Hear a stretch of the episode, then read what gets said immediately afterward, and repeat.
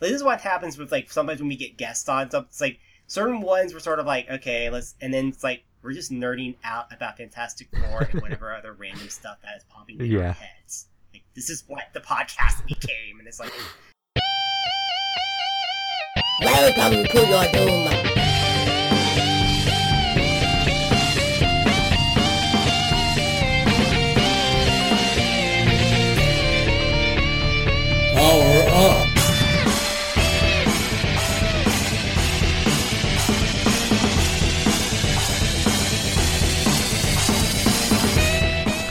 Well, I don't even I don't even know if we've started the podcast at this point, so I'm kind of just going to throw an intro in here, and then I can uh, I can mess it around at some point later on, and just kind Can of I suggest just us. a slow?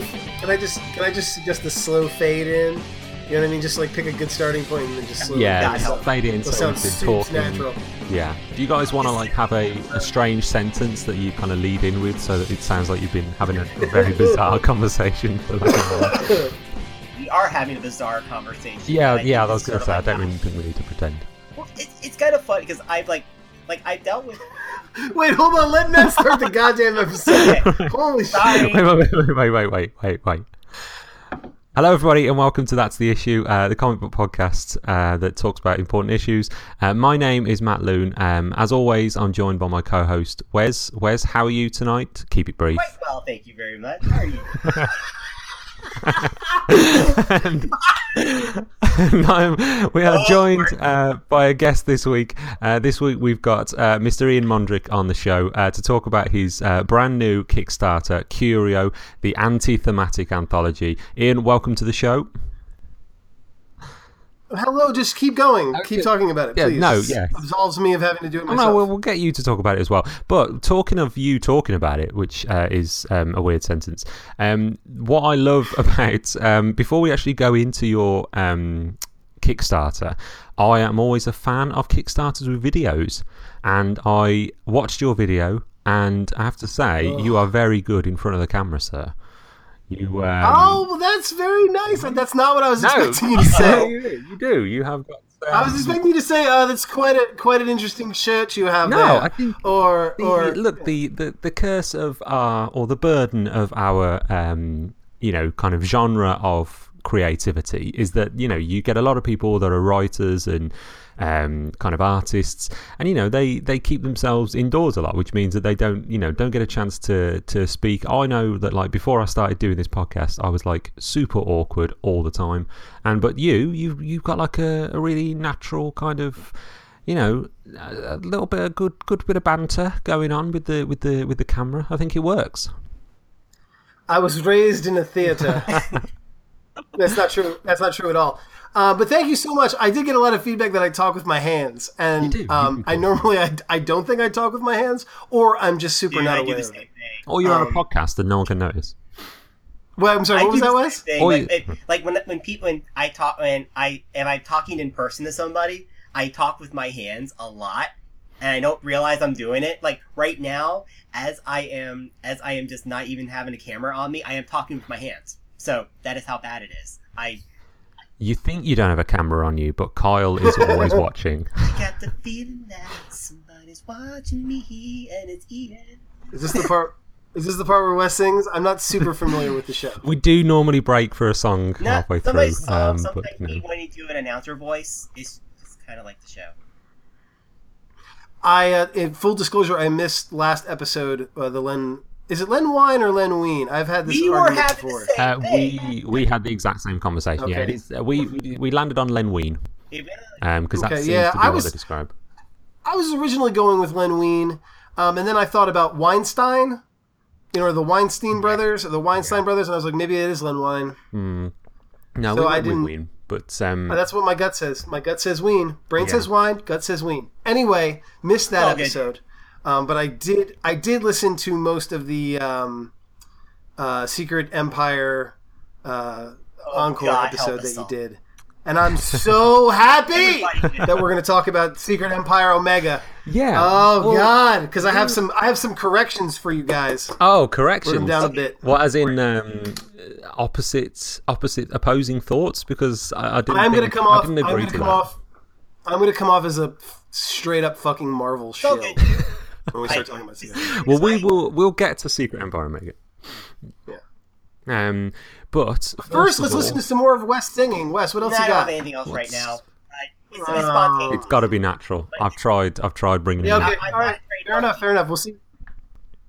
No, I, listen, and I apologize. I did not mean to treat you as such. But well, again, again, full disclosure, because I feel like being honest.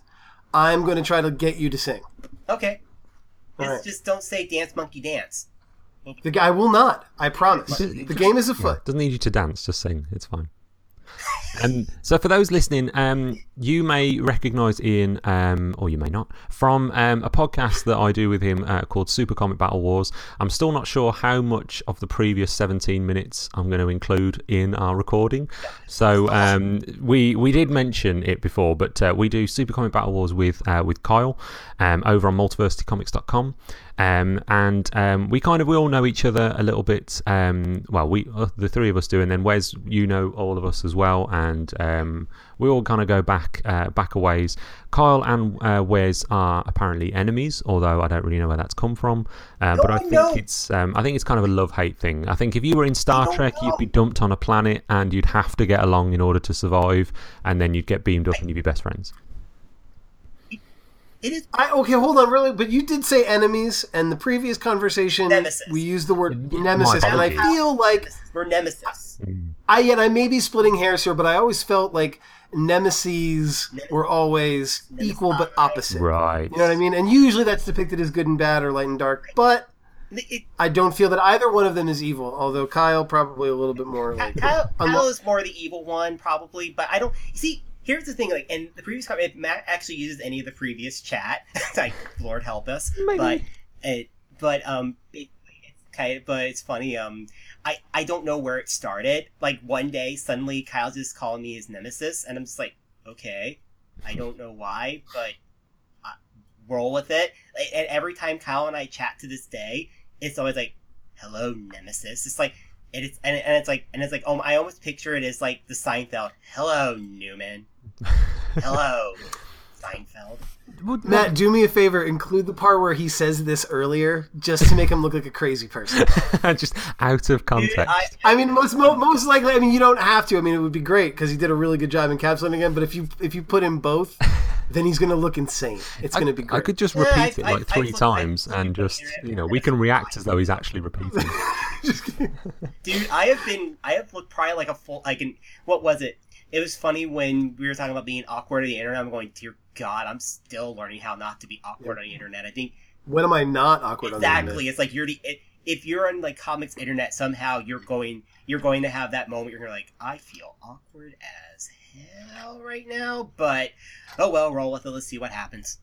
Yeah, I think it's, it's one of Yeah. those, isn't it? Because like people that want to like grew up wanting to write, or people that grew up wanting to draw, you know, they they didn't necessarily grow up wanting to.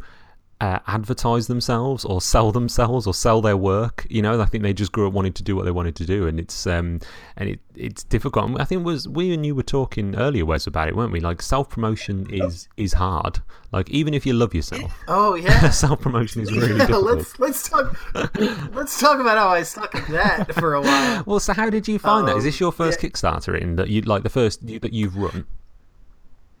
This is my this is the first Kickstarter that I've run personally. Um, I was part of the Unlawful Good anthology, um, which was curated by uh, uh, now Marvel editor Heather Antos, and uh, that was awesome. There's like you know 70 people on it or something, so it was this huge project, and it was um, it felt like kind of a community of its own. And there was um, there was uh, the most recent Kickstarter was Brawler, which I worked on with this guy, uh, a good friend, uh, Blackie Shepard, and uh, we pitched issues one and two. We got funding, which is great. So he's knee deep in those like right now as we speak. I've actually been talking to him tonight. Um, and but this is the first one that's totally um, solo, all on my own, and um, it's not nerve wracking or stressful in any way whatsoever.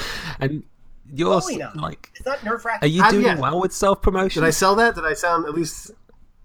No, I'm terrible at it. Um, what, the biggest mistake, the, I, I made a, a bunch of mistakes, um, but I think the most prominent was that I'm on social media so much now. Like I, I launched on Wednesday and my usage is probably up like two thousand percent. Yep. And that's a, a sharp incline and I probably should have started getting myself it's like working out. Like you don't run a marathon and just wake up one day and go, you know what I'm gonna do? Yeah, yeah. um, you you know you build yourself up to it, and I and I didn't do that, and um, and I'm not because again like I, I'm it, it's an awkward thing, and I don't like talking about myself too much, but you know um, the real motivating factor behind it is it's not just me; it's like there's over 20 creators on this book, and um, you know a lot of this work deserves to be seen by a lot of people, so um, that's the sort of thing that gets me over the hump. Like um, I'll, I'll do it because if I don't do it, it's like then I've kind of let these people who've done this work down. Well, I, I hate So, to go but from. um, yeah, um, still, still not I hate to go from a conversation where you're literally describing how difficult it is to getting you to do that very thing. But um, tell us about your work. Um, well, so Curio is the sort of like the culmination of like the first five years of me doing comics. Um, not everything that I've done is in there, but you know, uh, all of the stuff that I'm I'm proud of, and actually, there's some stuff that I'm proud of that that didn't make it in, um, for one reason or another. But um, um, it's it's um, it, it's been a long a long journey of, of, of shorts and and um, unrequited pitches and uh, ideas that went no, nowhere and, and stuff that um, just kind of gets stuck in, in limbo. Um, and um, but I don't know. Like I, I look at this stuff now and it's like it's a nice kind of like bookmark. It's like a, a great kind of chapter one. I feel, and um, I like that. yeah, and uh, I'm really like, and this is the thing. Like, I really wanted to get funded because I really want to start working on a second chapter. Like, uh, after this, I've got um, two. Well, I have to write the third and fourth issue of Brawler, which is the next the next um, uh, undertaking after this Kickstarter is over. And then once three or four are written, and we're on track to do that Kickstarter, um, I'm working on. Uh, I have like two. I have two pitches that I'm kind of kicking around right now, and I have like a one shot uh, uh, horror story um, that I'm a big fan of. It's like I think I did like an outline for. it. I think it's like 30 pages or 28 pages or something, um, and I want to write that too. But you know that that could be easily like all of 2018 Nice. because I don't. I'm not that prolific. Like I work hard, but you know. You're on your way. Yeah, and I don't want to write a pitch unless the issue's done. So like basically, um, writing you know writing a pitch is me. Gonna, I'm going to write the full issue. I'm not just going to write the first seven pages. That is that is difficult, isn't it? As well, like because you know you want to make sure that you like with Kickstarter. A lot of people talk about oh well, you know the the risks and rewards of Kickstarter and things like that. Um, you know, and, and and I think for, for someone who's who's investing in Kickstarter, you want you want to be sure that everything's done. But for you, you know that is that's a massive investment to kind of get to get your whole the whole story finished, the whole idea finished. Not just an investment of your time, but you kind of you put in all this work in, and you you might not get funded, and so you know you you might not get like to see that kind of come to fruition. So you know you've you've had these stories for a while, haven't you? So like, um, what made you want to um like push them out there now? Um, well, again, just because I kind of felt like you know it was um, it was it was time to turn a corner. It, it was time to take the stuff that I had done, and um, and and you know kind of kind of uh, again I, I guess get started on the, the next the next stage, um, and that's going to be a little bit more focused on on either longer shorts. Um, or um, more stuff that's more styled after a pitch. Like like there's gonna there's a couple of four page comics in here, um, and I would and I would venture that I think the, the shortest is four and the longest is 12. And I would assume that if I do a second volume of this, that most of them would be 12 or longer. Um, because I, I want to start working on, on more long format stuff and, and stuff that would uh, probably work as a, a single story that, but also part of a full issue.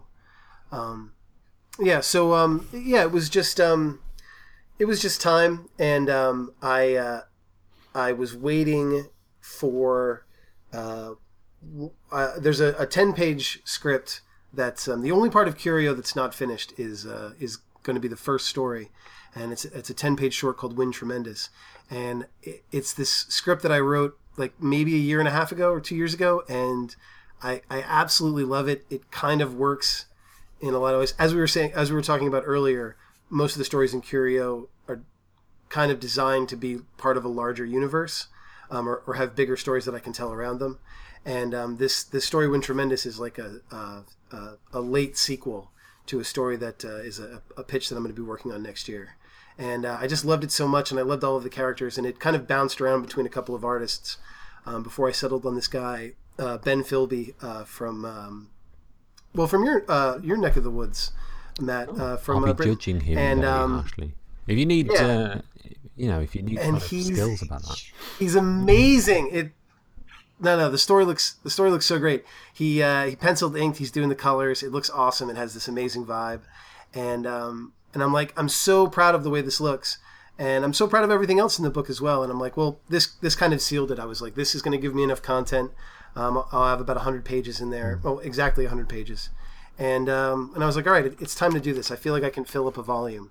And I always prefer, you know, working while the iron is hot and having him kind of finishing up this story while simultaneously finishing up the book um, is just great timing.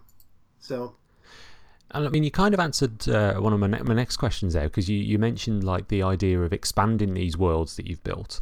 Like, so, because the each of the stories in Curio are their own thing. Um, there's no, you know, there's kind of um, almost, you know, ve- vehemently, there's no theme to the the stories that you that have got uh, in the in the issues uh, in the um, in the short stories.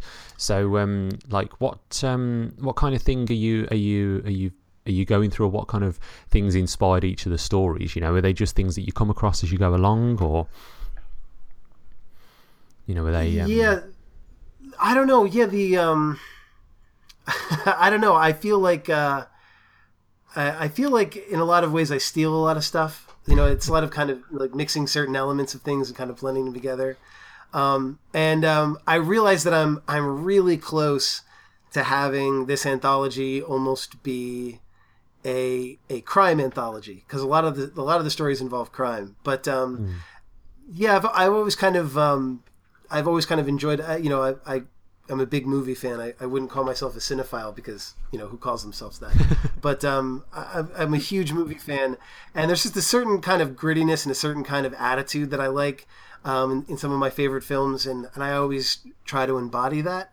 Um, you know, characters that are are fallible yet you know kind of uh, um, competent and witty, and um, you know and um, I don't do capes very well. Like I don't do superhero stuff, like traditional superhero stuff, really well.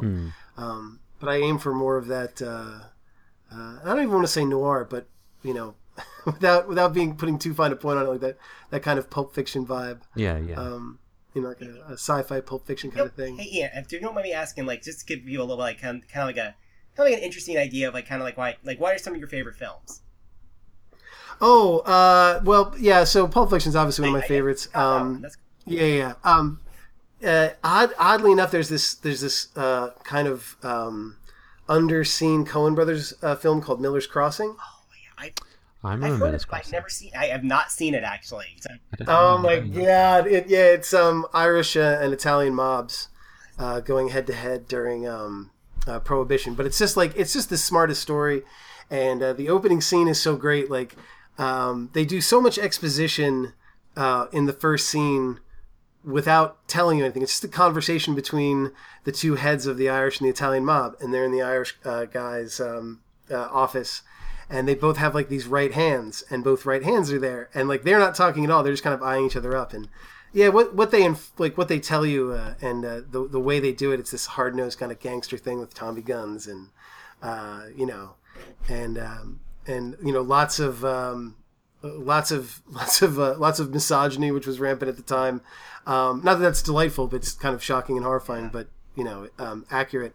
And um, and there's actually like a um, a very uh, uh, kind of a, a, homo, a homoerotic undertone to the film, which is so curiously enchanting for me. It's just it it just gives the film this other layer that you don't really expect, um, and that they don't overplay at all. But um, yeah, and it, it's cool. The the yeah, it's um, it's great. Anyway, I'll wax rhapsodic about fucking Miller's Crossing. heard, night, so- I, that's really kind of caught my eye because like I always like hearing some people's like their favorite movies to kind of get an idea of like okay like kind of get a like a gist of what they're aiming for. When you said like yeah, you know, okay, I'm just curious. It Yeah. also gives me it also adds stuff to my own list of movies I need to see because oh yeah, man. I'll tell you what, I can't recommend that movie highly enough. I have like like it's funny because right now I've been uh I've been watching a lot of TCM lately. Okay, so yeah. I've been it because and occasionally like as my mom's a classic movie buff. So, Right. So it's like so so She's like every once in a while my mom go, "Hey. Wes, you should check this out." Like, so my my mom said, "Oh no, trust me, mom's earned classic movies. She's been like she's been watching movies forever, and like she like she and like, she loves and TCM. Like when we first got TCM, she was mesmerized by it. She was like, "This is so cool! Like all these classic movies. This is awesome!" And she always recommends me stuff to check out from time to time, and and always and always was really cool. Every movie she recommends me, nine times out of ten, I always end up digging it because like I've seen. Let's see, I've seen the I've seen the Thin Man. I've seen, I've Mm. seen Casablanca. Uh, like, uh, let's see. Uh, I've seen. It's like my movie is like a Fiddler on the Roof. Um, oh God, like I've not seen Fiddler on the like what all movies have I not seen? It's like it's sort of like I've seen like almost a little bit of everything. Like at one point or another, like it's like so I've seen some of the some of the noir because they actually do like a noir thing every bit or so on TCM. I think it's like Mm. and they so she showed me a couple of those and I thought they were really cool and I can't think of the names off the top of my head, but uh, when we when we go back that far, the the the really when we go that far back, I'm really uh, pretty much just like Hitchcock, Hitchcock. Oh, and yeah, and that's pretty much it. Like I'm not too familiar with anything it- else. like like I remember like my mom showed like one time uh the birds was airing on TCM so had to go watch me the birds because I've ne- I had never seen it and I watched that the first time that was that was an experience of a movie to watch for the first time because it's very darkly comedic Oh, and I yeah, my favorite thing about the birds is they never give you an explanation. never do. That's I love that. I Yeah, was I remember yeah. as a kid watching that movie, and I'm like, uh, like, and my whole thing is just like, okay, well, what's like, is there some crazy guy in a lighthouse with some sort of sound, like, and then just nope, like. Hey, they like. Here's the answer. They went fucking nuts, and you go, "All right." Like, I have to learn to deal with that as the moviegoer, and I was like, "Oh, Yeah. this is cool." and it has a very weird sense of humor and you don't and because it's, and it's very as you think this should not be this funny but my lord it is actually kind of hilarious in a weird way I'll be honest. I haven't seen it recently enough to to to be able to confirm or deny that, but it makes me want to see kinda- it I kind of want to rewatch it now because I because but Because there's like birds, and yeah, now that you mention it, there's like birds hitting a car, and like so many birds hit the car, the car explodes. like, oh, uh, someone's someone's shooting them out of their out of his bird gun. yeah you're like what is this it's like one of the weirdest movies Hitchcock did and it's just Yeah. supremely weird but very cool like I don't now I want to rewatch it but it's I have not seen that in a while myself and because I was watching uh I was I've been watching uh rewatching Psych recently and they there's an episode that's pretty much like a home an homage to like Hitchcock flicks out the wazoo like like they reference North by Northwest and and um and it's like and like pretty much every Hitchcock you can think of is uh, Vertigo is a heavy influence of the episode. And and you're like and I'm like huh. So that's Well- why I'm like I want to just rewatch some Hitchcock right now. Now this like now that we're talking about it, I'm like I want to rewatch or just watch some Hitchcock I have somehow missed over the years. Because and I've seen about I've seen a good bit of Hitchcock movies Well, if I can be bold enough to recommend Dial M for Murder, if you haven't seen it, never have seen that so they It, it basically it takes it takes place in one room essentially. Which one's that? Um, there's like one or maybe two scenes that are outside this this uh, room, and it's um, it's a super intense. Um, yeah, it's like a super. It's I think it was originally a stage play. Um, Did you watch, but, uh, um, it's so good. Yeah. It's, Ropes very much like that. The Alfred Hitchcock uh, movie. no, uh, that I have not seen. I haven't seen that, and I haven't seen. Uh, what's the one with the weird name, Marnie? I haven't seen Marnie I haven't seen either. I've not either. seen. No, I've not seen Marnie. I went If through a it's- if phase of if that's what it's a lot of called. them. Yeah, I think it is called Marnie. Yeah, I went. Yeah, so I watched. I watched Rope, and that's kind of um, it. It's not, but it is, but it's not. Like they try and uh, they film it all in one take. Um, so the whole thing is like one one camera movement as it moves around this kind of apartment, and it's got Jimmy Stewart in it, and he's a he's the college professor for two uh, two guys that um, that share like a share an apartment together, and they've murdered someone, and they invite ev- they hide this body they hide this body in the in the trunk that is the kind of coffee table, and they invite everyone, all their friends and family around, and they have this dinner party around this body, and like no one else knows the body's there, and they they because they're basically just lording over the fact that they're they've committed the perfect murder, and uh, and then Jimmy Stewart comes in, and he's um, and he's like their college professor, and I think I think the the the the what they study, what he's a professor of, is kind of ironic. Like he's a professor of like murderology or something, and, uh, and so like it's, it's not that. But Oh my god, I got my PhD in murderology. yeah, I, I- this is the I suck at describing be- movies. I'm sorry. No, no, no, that's great. Keep going. I, I, yeah, you can't stop now. I'm already. I'm on the hook. Yeah, and so basically he does this kind of like um, Poirot, Angela Lansbury's thing, where he kind of tries to um, tries to solve the solve what's going on with them. But the whole film is filmed like the whole movie is filmed in in one take, and every so often, you know, but obviously. Uh, back then, you they the, the the reel of film in the camera wasn't long enough to film an entire movie, and so three three or four times in the film, like it will the camera will pan across, and there'll be someone stood in front of the camera, and then they'll just kind of pause, and then they'll start it up again, and it will look like one kind of seamless motion.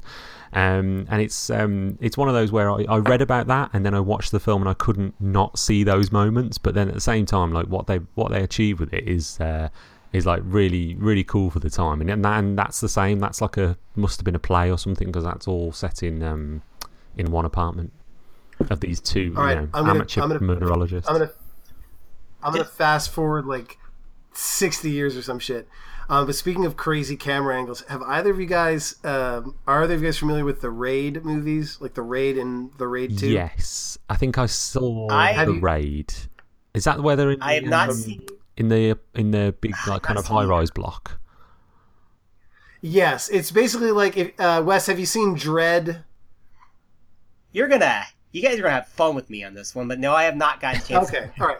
Well, the the plot of Dread and the Raid are very similar, and it's and it's the sort of plot that I yeah, it's like catnip for me. Like they're in a building and they have to get to the top of the building and kill and fight their way up there. Like I love that shit.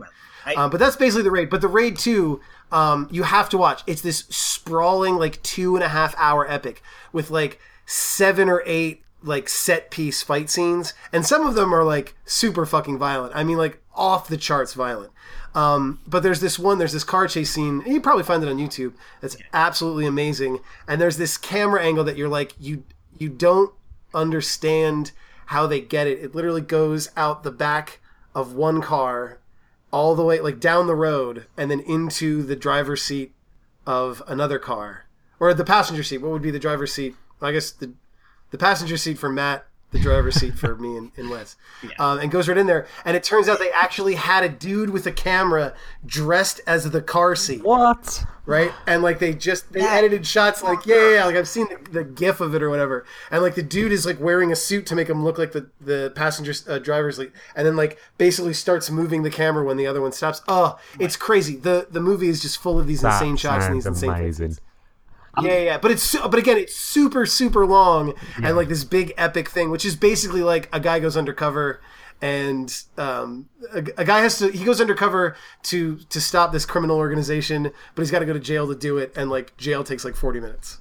Um, so it's just it's super long, but um, but really great and and super worth the wait. I mean, there's a scene with this uh, uh, blind chick who like swinging these two hammers, and this dude who has like a baseball bat and a baseball, uh, and he's yeah, it's it's ridiculous, so good. love ridiculous action movies. It's, it's like I, I remember when I it was funny. Um, I saw I remember I saw Shoot 'Em Up, Oh yeah, I was just thinking about Oh, that the other day. and it's, it's that movie is like bonkers, goofy action movie. It's like so I remember someone described it to me as kind of like a Bugs Bunny action film. yeah it is It So absolutely is, this yeah. makes yeah, this makes shoot 'em up look like a G-rated movie.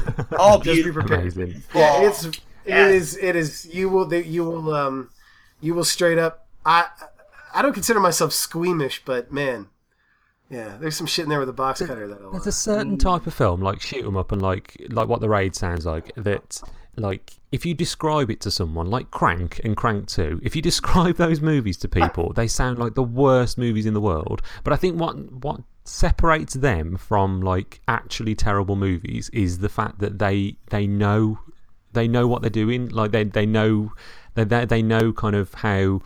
Not shit they are, but they know how like trashy they are, and they, They kind of lean into are. that really heavily. Yeah, have exactly. perfect- They- yeah. yeah. A perfect example of that is Pacific Rim. Yes. Yes. Oh Man, my Expo- Lord. Pacific Rim is that movie. it's a phenomenal film. Um, I mean, you know, it, it's lacking in a lot of kind of glaring ways, but it's great. But if you explain that movie to anybody who's unfamiliar with it, you sound like an idiot. You're like, okay, there are these giant sea monsters. And then people get in these huge robots and punch them, and you're like, uh huh. And you're like, no, no, no, trust me, it's great. Yeah, yeah. But And to at most one people, point, he uses a lorry as a sword. Um, but no, no, no don't walk away. It's really good. It's good. oh, It's one of the things where if if you explain something for him, somebody will go, "What in the world?" It's like, "Tr- "Trust me, watch it." And then they watch it, and it's like, "That was awesome." And it's, Yeah. like, it's why, and and that I remember because there's also the there was a prequel comic that um that IDW that um no Legendary did for their comic company, the Year Zero books that kind of explain like the backstory behind all of it. And it's actually kind of cool. It's actually well worth hunting down if you get a chance. It's, they're like like Pacific Rim Year Zero, I think it's, but it's actually a pretty good little comic. But it kind of explains all the backstory that leads up into what makes up Pacific Rim. well, they're doing that sequel with John Boyega now. so I can't get- wait for that. I I Yeah. can't- Are any of the original cast in it? Is like Charlie Hunnam in it? No, I don't think so. See, that sounded like I was asking a question, but that was really very much my wife asking me the question and ha- having me ask through, like a- asking that question through Yeah. me because Pacific Rim is her happy film, and the only reason is pretty much because of Charlie Hunnam. Um, and she's asked Yeah. me like a dozen times if he's in the second movie, and I just don't know. I've um I've had to so uh, I had to avoid an argument last night, and that argument started with, um, "Hey, uh, do you want to watch Baby Driver?" And my wife goes, uh, "No, I'm going to watch King Arthur." And then I went, "Ah." So that was where it stopped. I still Because anything past that, anything past that, we're getting it. Because I'm going to say something like, "Well, didn't you want to watch a good movie this evening?" And, and that's not, and that's not gonna and that's not gonna end well. Um, and it would be my fault because listen, I watch shit too. Um, you know, my wife has great taste in movies, but she also watched King Arthur last night. Like, I I have really good taste in movies, but you know what? Uh, last month I watched Out for Justice and also Hard to Kill. Um, Oh, so you know, wow. nobody's perfect. Now, Hard to Did kill. you watch what King Arthur film. with her? No, oh god, no, I, no. I, I've heard very um, decidedly mixed things on King Arthur. Like, Well, listen, just to be clear, there's a decidedly mixed difference between regular shit and diarrhea. and, But and, and someone told me, someone as like, and I got talking to this one guy about King Arthur, and he says it's actually a pretty good movie. I'm like, really? Oh, I mean, I'm really? I'm sure I'm sure it's better than like Michael Bay's King Arthur or Oh, or Roland God. Emmerich's King Arthur where it's it's still in medieval times and there's swords and dragons but they still manage to blow up the White House somehow. How You is know, it on a there's- scale of one to Paul Blart Mall Cop two? oh God help us. No, but um but yeah, but listen, it's a Guy Ritchie film and like with the exception of that Madonna movie that he made, Guy Ritchie's been pretty on point. Um I don't have a lot of qualms with Guy Ritchie's uh uh catalog of films. Um but this just looked kind of like a mess. And It does. just I want to see this done, but I want to see this done in a different way. Like I want this to be more Alice in Wonderland and less obvious kind of Game of Thrones cash in. Hmm. You know, like after Gladiator, they made like fifteen swords and sandals. films. God, yeah, I remember It's like, that. yeah, Yeah, yeah. You know, we get it. Like, but listen, Troy is just not going to hold up the same way Gladiator is. You know, Gladiator- neither is. I forgot about Troy. Uh, of course, you did. and Alexander. You remember Alexander? I was about to say that. Yeah, Alexander I too. I've Like, not seen Alexander because I remember first I ever saw. I saw the cover of Alexander. I'm like, nope. I was gonna say you could have just said I didn't see Alexander, and I think everybody understood, like because no one did. I saw the cover. I'm like, it, it, we're, we're good. I just I remember I think I was in I was in a half price of a friend of mine, and I happened to see, and I was like, look, we were looking at the DV shit, and I saw. I'm like, we're just gonna put you back now. You're, you're there. Hmm. You, you stay. Yeah, I mean, it's if it's a if it's a choice between if it's a choice between watching Alexander or my own murder, uh, I'm gonna go with Alexander. But like, I'm straight up gonna think about it for a second. Yeah, your first question is going to be, well, how do I die? yeah, yeah, yeah. How long is the? How long are both of them? yeah. That's my first question. All right, one's a minute forty six. Oof. Maybe they're All right. related. Maybe do you want to watch your own Murder Alexander? Yeah, I'll watch Alexander. Oh no, that is how you die. Shit. That is, yeah, you die watching it. You have, yeah. This is my Go- Ringu. Okay. Going back to Pacific Rim a little bit, why aren't there more kaiju comics? Why are there? Why aren't There's more- actually so uh, so to try to steer it back towards my shameless self promotion. uh, That's not why my good here. friend and collaborator on. Q- yeah, I'm here to talk about kaiju movies yeah. and uh, and and and go on and on about uh, Coen Brothers movies that no one's seen. Um, the uh, one of my collaborator collaborators and an artist on uh, two of the stories in Curio, Adam Ferris, is actually part of this kaiju anthology coming out. Really? And there's this I'm excited. yeah, yeah. There's this guy. It's called God. It's called Kaiju Gods or something like that. But it looks thick. Uh, the guy's name on Facebook is Alex Maday or Mayday, M A D A Y. Mm-hmm. Um, but um, yeah, check him out and uh, the check out the uh, freaking. It's not live yet or anything. It's still in the. I think uh, Adam's just finishing up his uh, his art or something. It's, But um, oh, it looks awesome, and it's all it's an anthology full of kaiju stories. that sounds wicked. Yeah, because I've I've asked that question a couple of times uh, on like Twitter and stuff, and people recommend some good books. Like uh, like Kaiju Max is obviously uh, awesome. And Yeah. um, and then people recommend like because I, I think I, I think as soon as Pacific Rim came out I was like if this isn't a comic soon then what what is even going on and it was but like I don't remember the comic being very good or you know it wasn't like kind of notable but like why is there not kind of huge monsters huge robots fighting huge monsters like on comics pages Yeah. more often it seems like I'm gonna it seems like it should be like I think my wife even Yeah. said at the time she's like what comic is this based on and I was like I don't think it is like it's not really like Neon Genesis Oh, yeah, and that's what was so Evangelion, about you know I think that's kind of that's huge mechs fighting each other and stuff and Gundam I guess. Yeah, Neon Genesis is a beast on its own. yeah. That's, that that's a, it's giant monsters versus versus uh versus uh giant robots with a lot of with with that starts out like that and then becomes um very gets it gets really weird man by the yeah that anime takes a turn I mean I by think, I think you've got to go to manga for it haven't you though really for that kind of genre of of story? Like I mean Attack on Titan I suppose. One Punch Man's always got a lot of huge monsters and things. Um you know but I, I, I don't know a great deal of manga so uh like but that is that seems to be where you want to go if you want to talk about kaijus and stuff but um but yeah.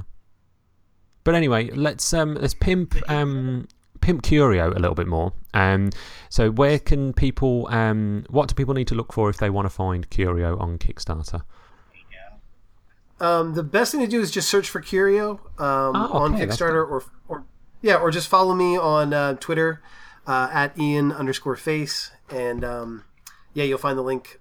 Uh, you know, it's in my pin tweet. But um, yeah, it's um, we're already at thirty percent. Um, I'm only asking for two grand, um, so it's just enough to print and ship the book. The book's ninety percent done. Um, I'm just waiting on a couple of, uh, of pages and a little bit of design work. Uh, the cover's already up. Um, have you guys seen the cover? Did I share that with you? uh it's on the um it's on the kickstarter it looks Beautiful awesome I like it looks Okay, it's got yeah, kind of a that, uh, voodoo that- vibe to it it's awesome yeah, the artist is a uh, is a young Canadian man named Matt Kaler, and you can check him out on Twitter. He's awesome. Um, and if you if you follow me, you'll just see I'm I'm tweeting pretty much ad nauseum about um, uh, uh, just about the creators and, and everybody um, uh, who's part of the book. So you'll be able to um, to check all of their stuff out, and I'll be showing some panels here and there. Um, but yeah, it, um, it we're we're doing pretty well. Like I said, we're thirty percent funded, and um, I know my goal was twenty five percent for the first week. So um, Hey, awesome. and uh, yeah, I feel like we're doing pretty good. what kind of uh, tiers yeah. have you got So um, five dollars is the digital copy, um, and for ten dollars I have a digital package, which is um, uh, at this point probably close to four hundred pages, um, including Curio. Um, I have a graphic novel in there uh, by a close friend called uh, a, co- a close friend named Tony Keaton called Wolves of Summer, um, by him and his artist friend Andrew Herbst, and uh, it's great. Um, there's a ton of good stuff in there. Twenty bucks gets you um, the physical copy and all of the digital rewards. Um, I have a print um, uh, by Chad Shepard for 30. And Chad Shepard's worked on um, Voltron from the Ashes, and um, he's also my collaborator on the Brawler Kickstarter. Um, and then for $40, it's two prints featuring um, a print from Adam Ferris, um, who I mentioned earlier. Um, $50, um, okay, so fifty dollars. I have to I have to explain a little bit. So last year I printed an ashcan version of Curio, and in absence of having cover art, I printed a blank matte sketch cover, um, and I sent copies of the sketch cover out to uh, all of the artists who worked on Curio, and I had them do sketches on them, and then send. They're going to send them back to me. Um, some of them are in the mail right now, I believe. Um, and then I'm going to be using those at the $50 level. You get uh, an early build of the Curio book, which has some stuff in there that's not in the original version or the final version. And it'll also have a one of a kind sketch by one of the artists uh, on it. Um, and then at the $100 level, I have original page art from the book. Awesome. And that's what you get. And that's what you get. And that's the end of that. How do I? How am I supposed to end that? That is, it, it was I, spiel. I think like it, it- yeah, it was a good spiel. It ended. Re- it started really badly with me saying, "How do you find Curio on Kickstarter?" and you having to answer that question with, "You just search for Curio on Kickstarter." Well, I did. I was going to say I, I heard an unusual amount of recognition in your voice. You're like, oh, Oh, oh, like, indeed, oh, yeah. oh. I thought I'd try and oversell it to try and salvage what was left of that question, but there, you know, it's fine. It works. You're fine. Um, but no, it, Wonderful. it, it is really cool. I mean, yeah, we didn't. Um, we actually talked about it a little bit before we started recording, but you sent us a um, a digital copy of one of the stories in it called Vanquish. Um, we uh, we read it. I listened silently while Wes read it uh, as we were uh, starting to record. yeah, like it, it's probably one of the things where if you get me like it's funny when you when you read a comic and you're reading it i was basically sort of like the, the ultimate way of like you're reading a cop you're reading in front of someone as they're watching reading silently as you're reacting to it openly as you're and i'm just and once i got to like the first page of the peacock and it's like explaining the peacock hunting scene i'm just like i'm just laughing my head off going okay this is great this is exactly what i needed tonight this is awesome and Oh, thanks. so Yeah, that's so nice. Um, yeah, uh, Vanquish is actually the only story in the book that's currently available anywhere else. Um, you can actually get that on Comixology. excellent. Oh, cool. Um, if you search for, yeah, yeah, if you either search for uh, me, Ian Mondrick, or if you search for Vanquish, um, you'll find it on there, and it is the robust price of ninety nine cents. It's worth it. Um, yeah, I think that's fair for eight pages. I don't know Oh, what that amounts to. absolutely, It's, yeah. like, It's worth uh, checking out. yeah, it's, it's definitely worth it, and it's worth checking out because, um, you know, I, I imagine that's kind of a taste of of what people can expect with um, Curio, and if you know, it, it's one of those where you know you spend ninety nine cents to find out whether you like the stuff. You read a read a good short story, and then you spend five dollars and you get the whole thing digitally. Well, let me just. I, I said just skip the ninety nine cents. Go right to the twenty dollars. yeah, that's that's it. the. Go straight to coming the, coming from a original heart. non-biased in yeah coming from a non-biased point of view spend all of your money on this i mean donate multiple times and i'm just that's i think it's probably again non-biased opinion Yeah, objective, objective point of view. steal if you have to i guess is pretty much do, do a list of things that you should that you don't have to admit to people to uh do uh, do i mean do something you're maybe slightly not proud of. I mean i want you to be able to look yourself in the mirror after this. But like Not you know, direct eye so like i'm saying contact. don't go But no, what what I kind of what I appreciate about what we do with Vanquish is, and I I said some of this before before we started recording officially, but like I love that and kind of it was, it was very also kind of old school in a way how you just went for it, and you just freaking went for it. You just you slammed a lot of really of like really cool stuff in there that will grab anyone's attention, and then and it's kind of like you and it all started and it all started with a freaking peacock. And then and then you get taken on this larger journey throughout the nine pages. And and it's very a, a robot peacock a- to boot. Robo peacock. it's a Peacock. robo peacock. Robo peacocks are, are are scary and awesome and also dangerous. Never trust them.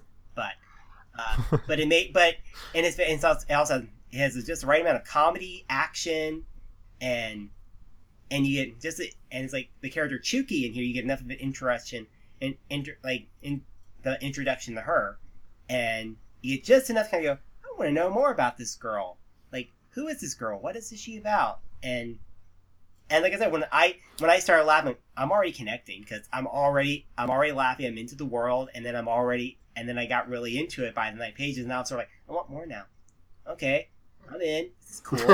so, so it's it's a good like that's why I was saying if you're if you're on Comixology and you decide to look this up, ninety nine cents, give it a go. I mean, try it. I think I think you'll dig it because I I really liked it. I I was just Matt when when Matt had to hear me laughing and and pretty much laughing up on my on the end of like of the peacock hunting bit at the beginning. I'm just like, yep, I'm I'm in this and I'm laughing openly in front of my co-host. So yeah, roll with it because I, I don't hide my reactions. If, I'm, recorded it, if I'm into it, it's like I'm in. So Uh, dude, thanks. I mean, it, it it's um it's so great. I mean, listen, obviously, like I I, I don't want to fail to mention the amazing work that uh, uh, Sam Blanco did on the art.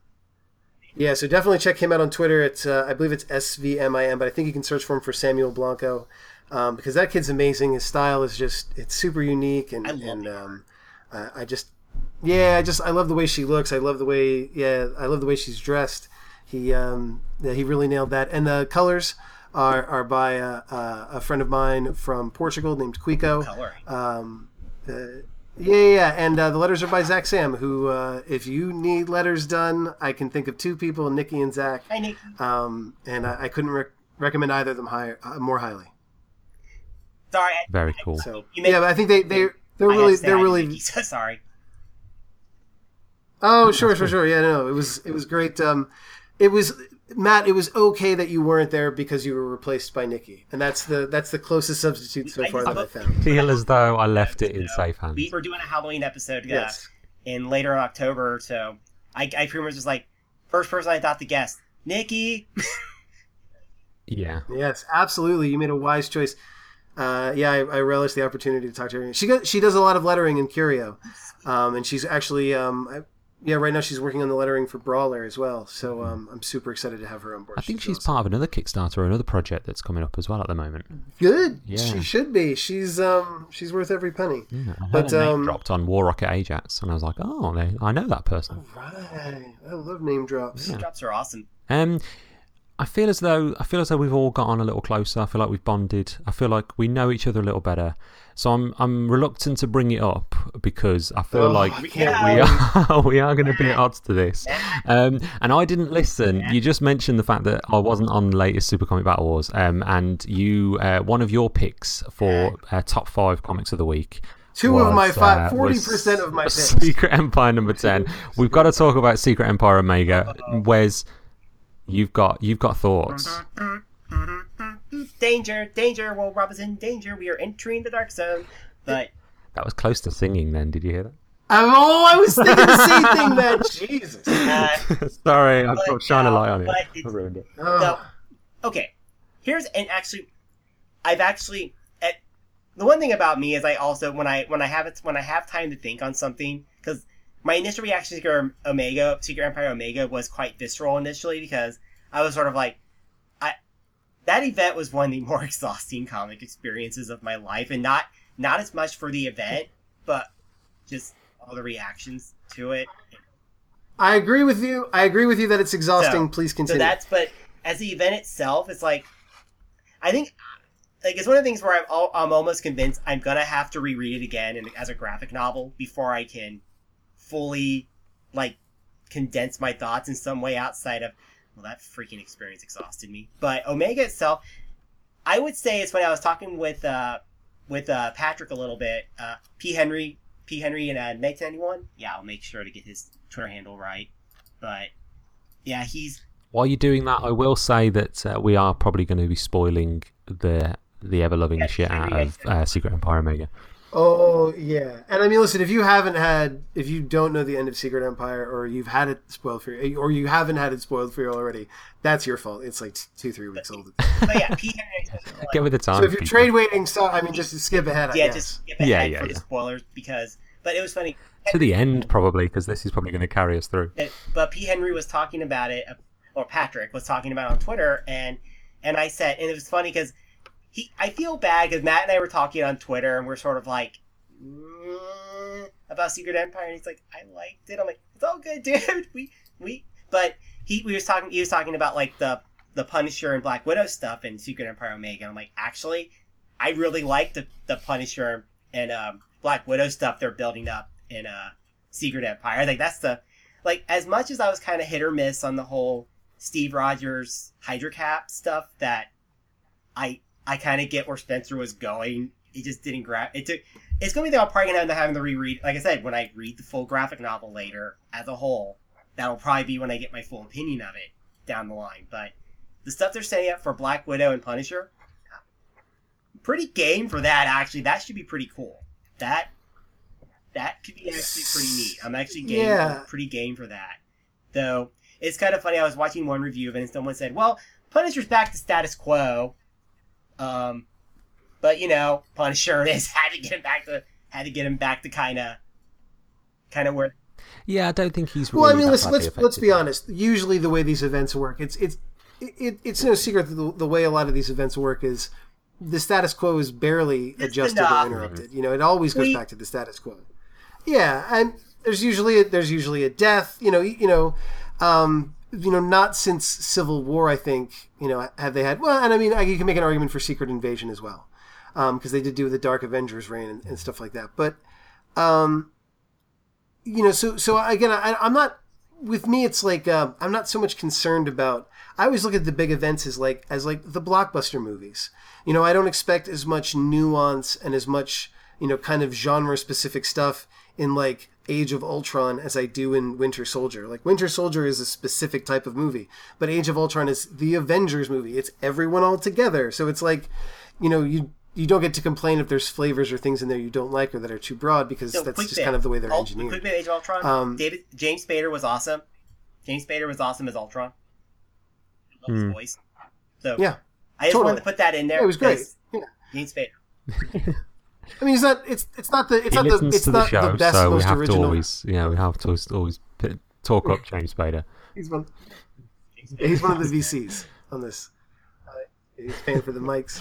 Um, no, no, he's he's great in it. I love him. Um, but um, but so I I think that maybe a lot of the friction for a lot of people is that this is much more of a thinky metaphorical kind of summer event than I think we've ever seen before, and I, I think obviously you know, as as I mean, and maybe we're not on the same page with us, but like as far as when you said, you know, I think we know where he was going with this is like, yeah, I I mean, obviously it's a metaphor for the country right now. I mean, the, the country is super divided, and and we see the same figure in two entirely polarizing, uh, uh, opposite viewpoints, and you know, and and maybe maybe people don't want that many politics injected into their books, but you know, I, I feel like I feel like this is the sort of thing that, as you said uh, two episodes ago, that that um, it'll, or I think as you just said now, like it'll read better in trade. I think it might down the road when these wounds aren't as fresh or they're not as immediate. But I think as far as like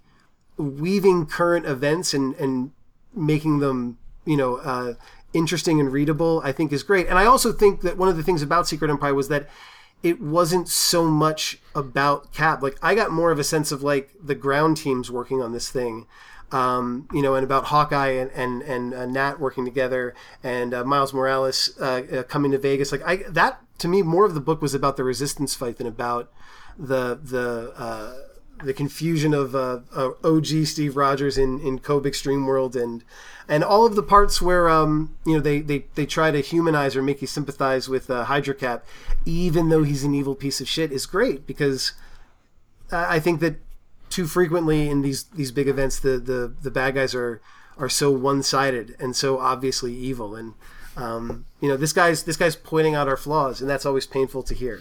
And he especially did it in the in uh, Omega. I mean man like he got right to the point of things. Like he he's Hydra Cap is really good at pointing out our weaknesses And, and that's it is. I think sucks it's to hear funny. It's like, but like I said, down down the line, like I said, it's not.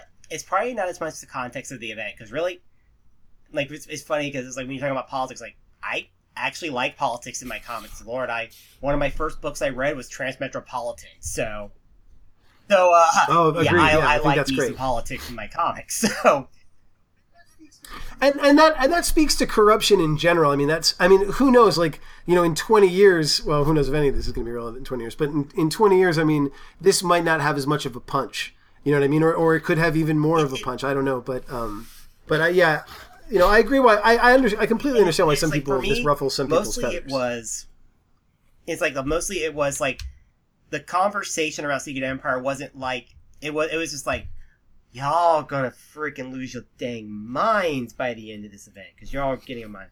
Because it's like the people who were really, really hardcore defending it could be just as bad as the people who were hardcore against it, and they started going back and forth with one another, and it became a collision course in okay, who's trying to prove who's right and who are, and, and basically everyone's arguing, and Mhm. it's getting obnoxious. You know, yeah. For for me, like I'm I'm less I'm I'm not upset about the uh, cosmic cube shenanigans, um, because to me, I mean, it's all it's obvious, right? Like you've got.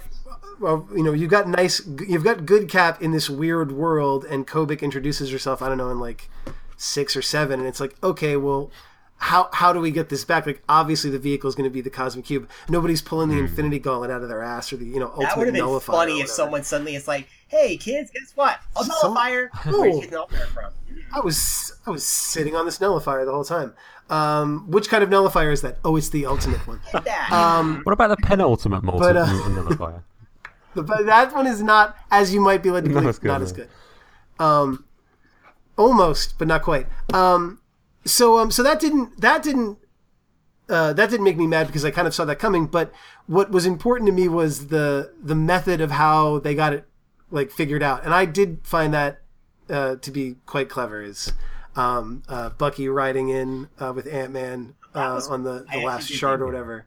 Yeah, I was like, that's that's that works for me. I mean, it makes sense, and you know, the whole "give me your hand," you know, grab me and all that stuff, and it was good. Like, I mean, I'm, I think I'm that's alright the with thing that. with it. Like that, that's Um, it, as you say, like that. That's got to be done, hasn't it? Like the the whole kind of cosmic cube change, like switcho changeo at the end. Like I think everyone knew that that was going to happen.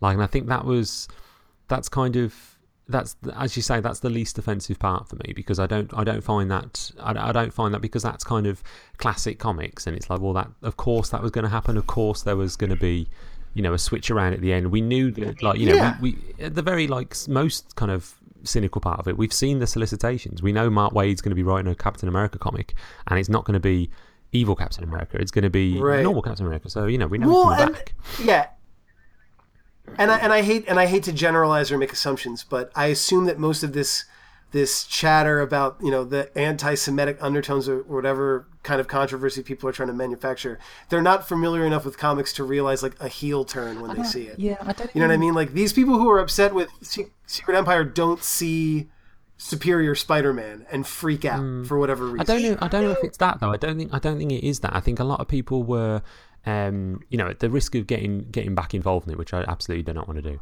Um, the like the, I think the the main concern with a lot of people was this this the um the very idea of doing it anyway. And I think a lot of people that were fans were you know were uh, kind of annoyed with it and frustrated with it because of like the kind of the anti-Semitic undertones and stuff. But also, you know, they knew that it would be going back to the status quo eventually. So you're kind of stuck in this catch twenty two of like, well, you don't want it to, you know, you you know that it's not going to be real, uh, so you know that it's going to be reversed.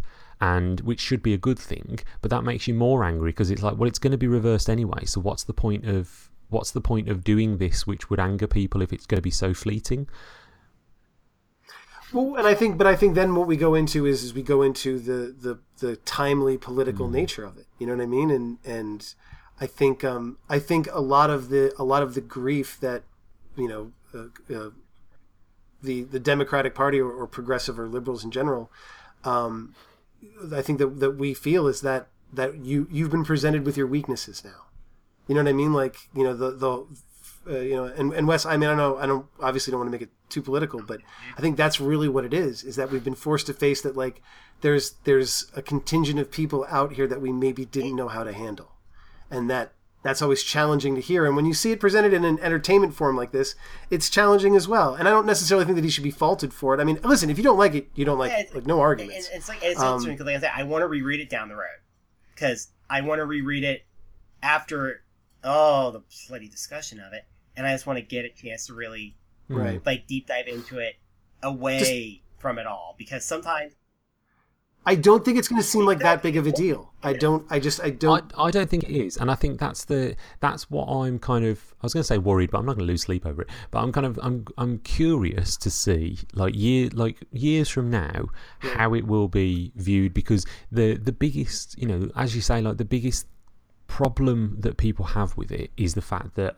a lot of people are raw to this kind of you know political um validation i suppose in a Right. way you know and i think I, I think people are justifiably raw about it as you say and so i think like um it's not it came at both the perfect time and like the worst possible time but more than that i think i'm interested to see and the, the only and I think I said this right at the beginning, and I definitely said it a couple of like, those two episodes ago. Like I'm I'm curious to see how this reads out of that context because I'm curious to see if it is if it is regarded as a kind of transmetropolitan kind of universal political commentary or if it's more like the ultimates which is kind of you know could only have been written in 2002 2003 you know and was a direct response to 9-11 and was this kind of you know miller-esque version of uh, of the authority and that kind of thing. And it's like is that you know that that couldn't that couldn't come out in the same form now and i can't imagine secret empire being being written you know in any other political landscape Yeah, if it was written in 2013, I don't think it would have been a big deal at all. I think it would have. people kind of laugh at it, I suppose. Mm, Yeah, timing's well, I mean, but that's but that's the part. That's the point of it, right? I mean, you Yeah. they wanted it to be this way. You know, it wasn't like, oh shucks, he's he's doing this story that somehow incredibly mirrors the current political climate in this country. Whoopsie! Like they did that shit on purpose, and uh, they're trying to stoke those fires. I, I, I, and just as there is one thing I'm curious about. Like, I will be curious to see, and I don't mean to interrupt you. It's just like, but the one thing, I one of my favorite bits of the issue, and that kind of caught my eye. Now that I think back on it, is the Captain America when someone was a little bit scared of, like Captain America as he's rescuing a kid, mm. and uh, oh, that see, that's uh, that is something. See, and that and that I think gives an interesting direction to the and character. It forces him to behave in a I'm different like, way. and it's funny how I'm thinking about this stuff as, because it's like, see, the one thing is like I sometimes get a very visceral reaction, but then I mellow, and then I think about, well, wait, was this as rough as I thought it was? And because and then it's like, well, it still like not I'm not into but I did like that scene. I'm like, man, it's gonna give Waid a lot to play with, play with with this this upcoming run because the Waid and Samnee run is gonna be exploring that. I'm like, huh, okay, I, I'm kind of game to see how this explored and what I think Mark Waid, you know, he's he's a cute, he's obviously a very competent writer. Um, you know, a lot of his later stuff or a lot of his newer stuff is a bit kind of odd uh, at the moment. But what I, I think he, I don't envy him writing this new Captain America oh, because he's caught between he's caught between Secret Empire and Legacy, and they are two completely opposite things, uh, intentionally so. Obviously, you know they want to get back to the kind of the classic Marvel stuff, but they. I I think from reading Secret Empire, like the, the worst thing they could possibly do is sweep it under the rug. You know, I think they've they've kind of they've they've they've made their bed with this now, and they need to kind of show the consequences, the ramifications of it. And as you say, like the in, the the interesting part of that Secret Empire Omega was that moment where someone flinched with Captain America, and it's like, well, that is that's that's that's the reality of it, isn't it? You know, obviously we don't live in a world where there are kind of like Skrulls every five minutes and and evil clones and stuff. So you know, the very realistic reaction to that is if you if your face is plastered around as the as the enemy, you know, then you will be branded that way by some people for life, and but that's not what. But then you look at Legacy and you look at the new Captain America. You know, they've got Chris Samnee on for a reason. You know, he has that kind of classic, you know, uh, you know, nostalgic superhero style to his to his art that kind of makes you think that's where they want to go. And so I, while I want to see Secret Empire, the consequences of Secret Empire be, uh, you know, explored, I don't think you know. I also want to read a Captain America comic that is back to Captain America being Captain America. So it's kind of Waid has to put both of those in that story, and I don't know whether that's possible. And I worry that that's that literally is just going to drown the book. And I think he's you know he he's going to talk. He's going to try and touch on Secret Empire and try and touch on the fact that no one trusts him anymore. Probably have this kind of like grounded arc where you know he wanders across America trying to find himself. But like I think he, you know he, that's not going to be the book people want to read if they're coming to Captain America for the first time. Um, and you know people that want to read about the the ramifications of Secret Empire, you know. Is a Mark Waid, Chris Samnee Captain America book the way to, to way to do that? I don't know. That's Yeah, I, I gotta be. Yeah, I mean, it, I think either way. Again, I I think either way, it, it's a good, it's a good place to leave the character, and and, Yeah. and a tight place. But I, I've said this, I said this before um, about Superman. Um, I, I got into a not an argument, but a discussion about him with an old uh, friend who ran a comic book shop, and I said I just, I, I find him to be so milk toast and so boring. You know, I just don't see anything interesting about Superman. And he's like, well, doesn't it say a lot that he's been around for this long and like it, it forces the writers to work to make him fresh and to make him interesting. And it doesn't always work but the fact that you've been able to tell these different stories from the different perspectives of this of this character over the years um, you know speaks to the you know almost infinite directions they can go in.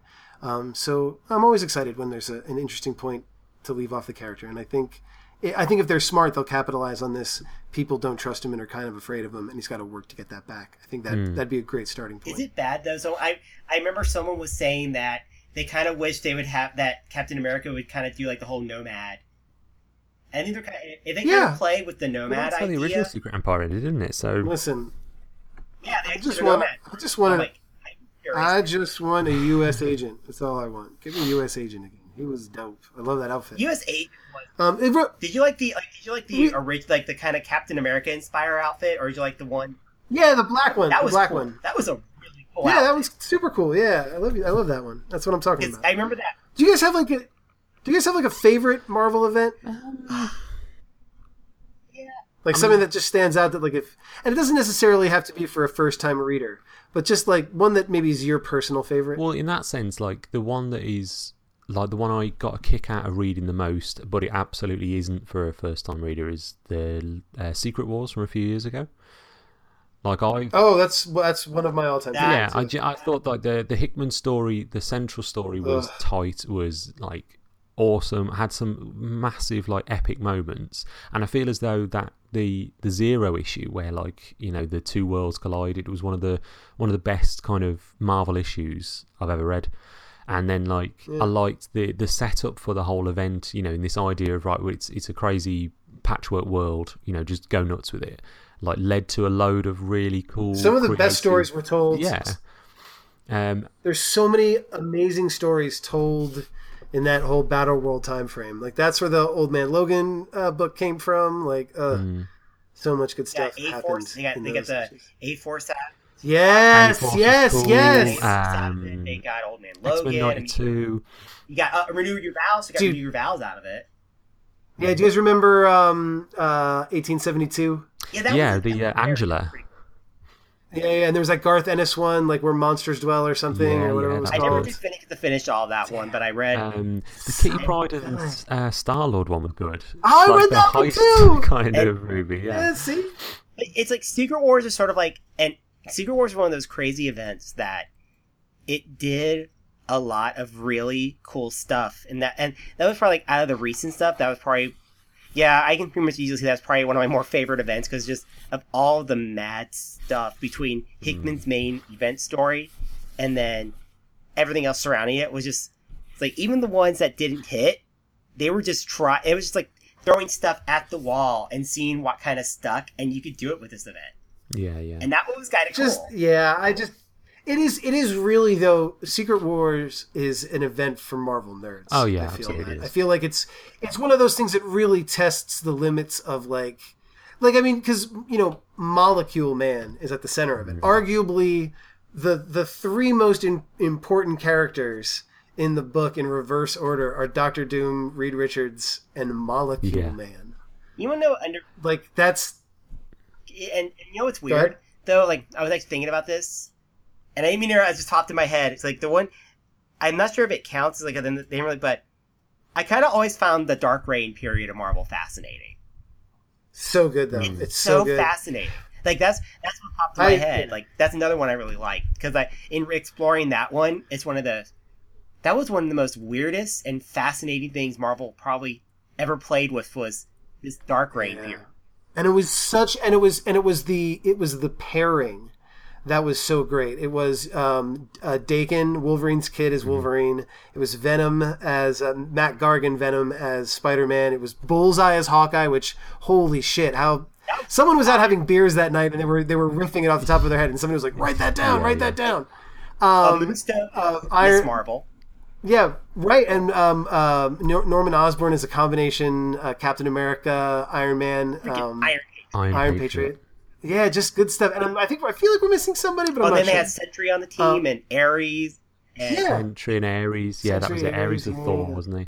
and then they had Yeah, Yeah, Ares I was love supposed to be whole, Thor. God like the whole, the whole, you know, the whole Dark Reign, but then all the where that sat in Marvel at that time, you know, because it started with disassembled. Secret Invasion. You know, uh, yeah, well, yeah, Secret Invasion. Then, but then before that, like, you know, Oh, yeah, there's Disassembled. massive kind of huge arc of stories that was like disassembled and you know, New Avengers and House of M and uh, Secret Invasion and uh, Secret War, the original Se- Secret War with the original um, Secret War, Bendis which and was before that, yeah, and then like um, Quake. They introduced Quake. yeah, Secret Warriors. and then Molecule Man was part of uh, Secret Wars back in the day. That That's true. So Yeah, well, that was it. That was the cool thing about the new Secret Wars. Is like they had so many Hickman was a throwbacks to the original. Like on, on high, man. how Hickman managed Yeah. to tie in all of his all of his stories or all of his plot from Avengers and New Avengers and uh, Avengers World and all that, and and from before that, from like Secret Warriors and Fantastic Four, and and weave that all into a story that was still like homaging the original Secret Wars with like the Battle World and and the Molecule Man and Doctor Doom like getting ultimate power because he does that in the original as well, you know, and it's just like it's really cool kind of mirror image of, of that original original original series. It's really cool. Yeah, that's great. My uh, mine uh, would be Infinity Gauntlet by a long shot. Yeah, Ooh, that's a good one. Infinity though. Gauntlet. Man, there's just something. I, I was a kid. I was a kid. I was like 13 when it was coming out, and having to wait like month to month to read those issues. And That issue where uh, Thanos just kills kills everybody. It was um, yeah. so so mind blowing for me at a young age. That uh, It Yeah. almost does. Well, there is. There's almost nowhere to go from Infinity Gauntlet, isn't there? Like, obviously there is because there's like decades of continuity afterwards. But like, you know, how much bigger do you get than than destroying half? well, that's the universe? that's that's it. I mean, that's the that's the question. What Marvel's got planned for Phase Four? yeah, you know? yeah. Like who's who's gonna who's gonna die? Hint Vision, but um, you know, Yeah. Vision's totally dying. You reckon? I got I got I got mo- I got even money on Cap and Iron Man dying. No way. Um, Well, I mean, I could see I could see Iron Man dying because I think that kind of but think about that suits his arc. Like Oh, I yeah. think that kind of that fits the end of Tony Stark's kind of arc in the films, and also you know he's he's getting on a bit now, so he's not going to be able to do it forever. It's um it's that thing. It's the yeah, you made a lot of money off those movies. Absolutely. Yeah. But see, here's what's so here's what's so well. The other well, I mean, this is a completely separate argument, but there's no there's no movie stars anymore, really. Like people aren't movie stars; they're famous for roles. Um, like like uh, Robert Downey Jr. isn't a movie star; he's Iron Man. Like like Robert Downey Jr.'s done two Sherlock Holmes films and a and a lawyer movie that nobody gave a shit about. Like he's not a movie star. You don't go to see movies because Robert Downey Jr.'s in it. You go to see Iron Man because Iron Man movies are awesome. Same thing with Chris Evans. Yeah, and it's Yeah. funny. Chris Evans is talk, like what was it? I was talking with somebody who um, was an extra in who was an extra in one of the in the one in the uh, movie. It was in Civil, and he was an extra in Civil War, right? Where uh, Chris Evans started to agree to start doing uh, Marvel movies again after signing that new contract, and he kind of was not sure if he wanted to, Hmm. and he still. Oh, so yeah, I, is he is, is he still on contract? Then I'm, I then I'm I'll, I immediately think he's, like, rescind still him. wrapping up his contract with these next bit of movies he's doing, but But I mean, you you've got so many great options. Like like you know, Bucky can be Cap, Falcon can be Cap. Like you could just we can move on, and and I think um, you know, I mean, listen, they might not do as well, or I don't know, they might do better. But I'm just I'm excited. I'm excited to see like a new Avengers movie. I, know that's what I what I want to see. I do want to see like um like a fresh little because they can do it. I mean that's that's kind of like the neat thing they have with the MCU is because they're going to be doing like the next Captain Marvel. The Captain Marvel is coming out. It's going to be set before all the rest of the, Yes, in the nineties. That's cool. it's going to be set. Yeah, that's dude. It's eighties. It's like eighties, and it's with Skrulls. I'm like, this is phenomenal because theoretically, like, you could you could kill Captain America and have him be a Skrull, and uh, and then find out that the real Captain America is on some ship somewhere, and like there could be the Guardians have to find. Oh my would be so god! good. Good. And Yeah. what's funny, She I, would be wouldn't, I don't know insane. I want Cap and what's to be funny- that guy, but like so, one one of the characters to be. Yeah, well, yeah. you know what I'm saying. but but what's funny is what I'm one of my favorite moments of like reading about that movie. Someone's like, you realize now if Nick Fury's actually had heard of Captain Marvel, is now Nick Fury's gonna have to explain. Hey Nick, why didn't you tell us about this ultra powerful, like, other hero that we've had just chilling in the background? Um, She's gonna disappear. She's gonna disappear into space at the end of the movie, and completely leave the Earth and possibly never be seen from again. And that's why he doesn't bring her up and Yeah, and then I'm until, and then until they need her for the because until the Guardians, and they have no way of contacting her. But the Yeah. Guardians run into She'll her. either that or she'll come in Okay, in like makes a sense. cameo Boom. at the end of like in, in the post credit scene of Avengers three, and then she'll be in Avengers four. Fixed it. Yeah. I just I just get a kick out of it because I, I love Robert Downey Jr. talking about um, that Avengers when they got him to do the, that Avengers movie, and it's like the Age of Ultron's like, oh, they had to pay me so much money. I got, I got. It's like I got paid like over like a he got like I got like mil, like hundreds of millions of dollars. The because they had like like they tied in like his they do Avengers they had they gave him like part of the gross and it was like this crazy number and it's like yeah probably Disney's Hmm. mad at me because I got paid Um, money. and, and it's like, yeah, like that's why Robert Downey Jr. is sort of like, but I'll keep doing like he he's sort of like, yeah, I was kind of done with doing these movies, but then I kind of I like doing that little bit I did in Homecoming, so now he's kind of game to do a little bit more. Well, I think you know that that's a great segue because I don't. know, I'm sure you guys heard the news that or Stan Lee said something about Marvel trying to get the rights to X Men from Yeah. And Fox. Fantastic Four. Um, and I don't think that that's actually going to happen um, because I don't think Fox would give something like that up, especially if they know they can make money on it.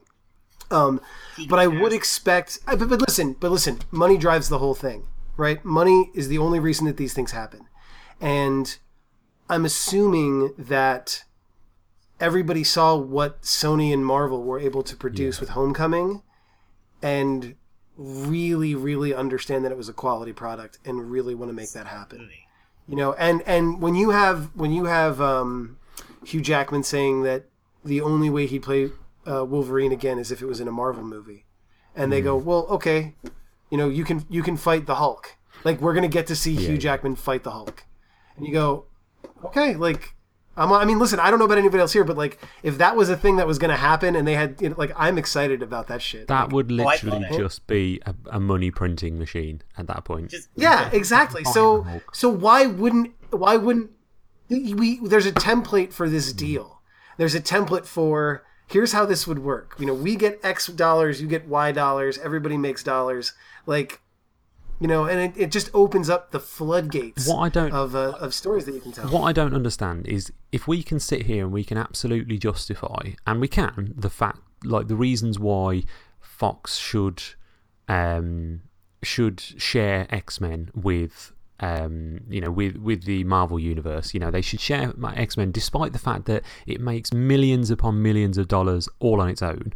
You know, we can justify them sharing it with Marvel. What I don't understand is how Fantastic Four have not yet been introduced into the Marvel universe because that's that is a it's a turd sandwich of a of a of a franchise for is it Sony who owns it or They're both no no no, they're both Fox. they're both Fox yeah so like I don't believe- understand yeah, I'm why almost, they've I'm not- almost certain that why they've not done that because if we can sit here and go well X X Men would work and this is good reasons why and that makes Well, if I was money. Marvel, I would definitely. If I was Marvel, I would definitely be trying to include a deal, either to do the same thing with the Fantastic Four or to. But is that um, like that is should it like we want that? We all say like yeah, if Yeah. we we definitely want Fantastic Four in the Marvel universe. But are they are they thinking about comics readers like the the kind of you know tens hundreds of thousands of comics readers?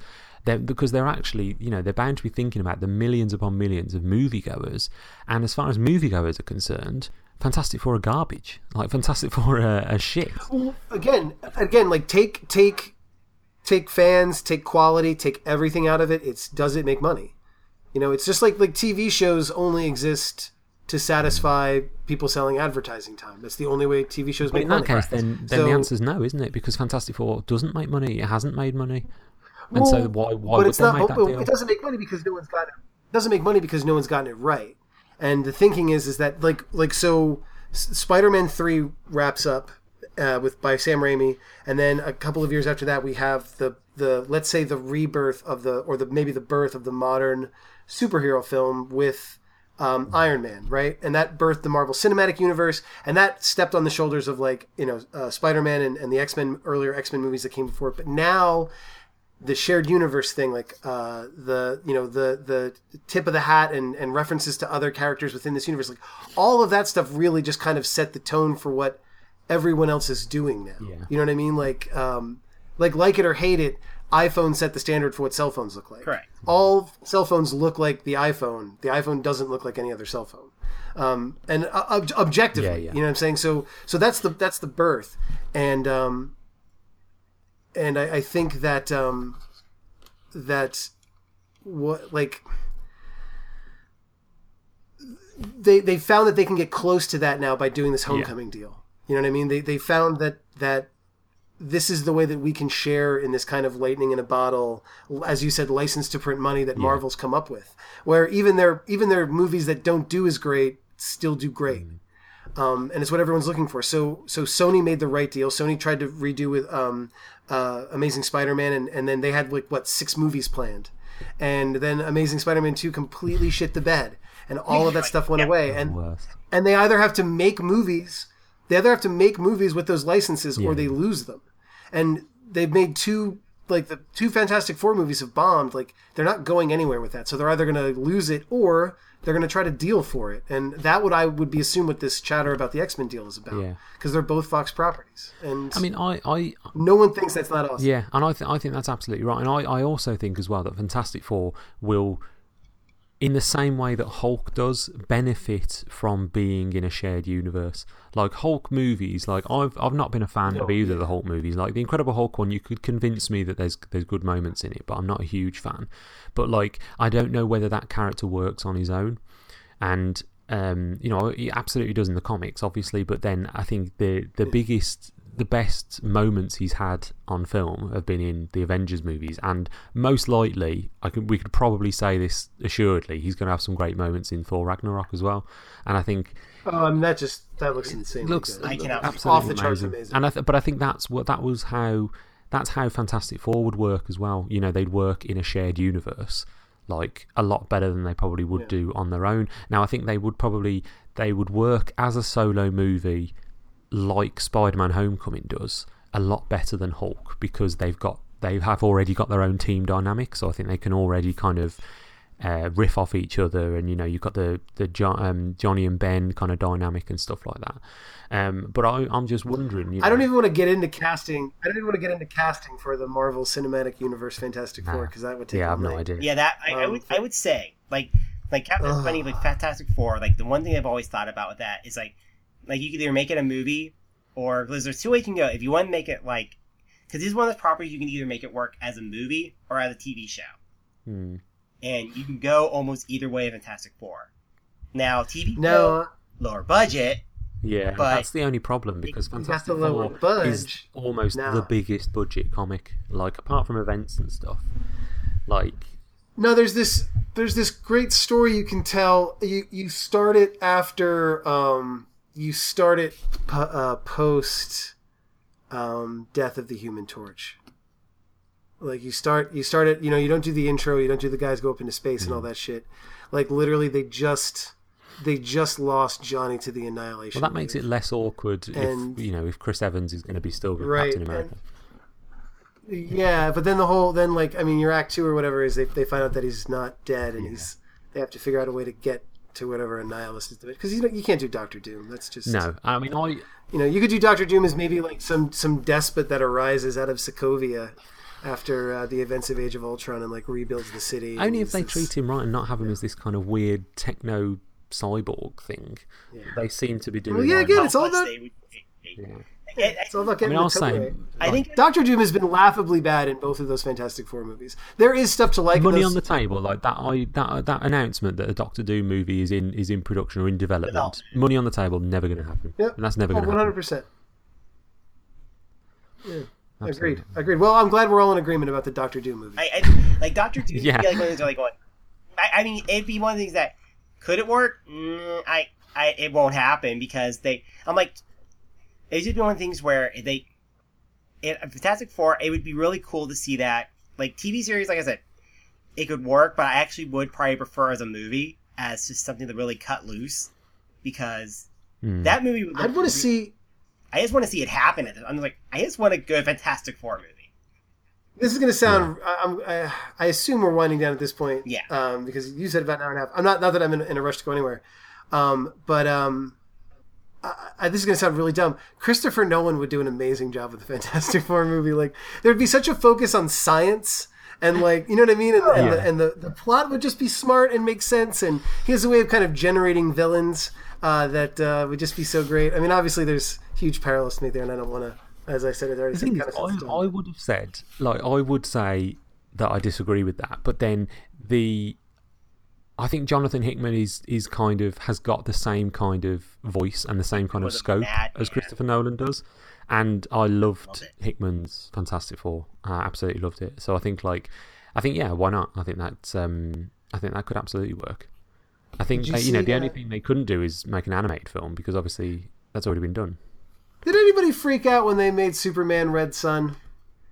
What the the animated film? No, no, no. I'm just saying the the one where uh, Superman's a communist.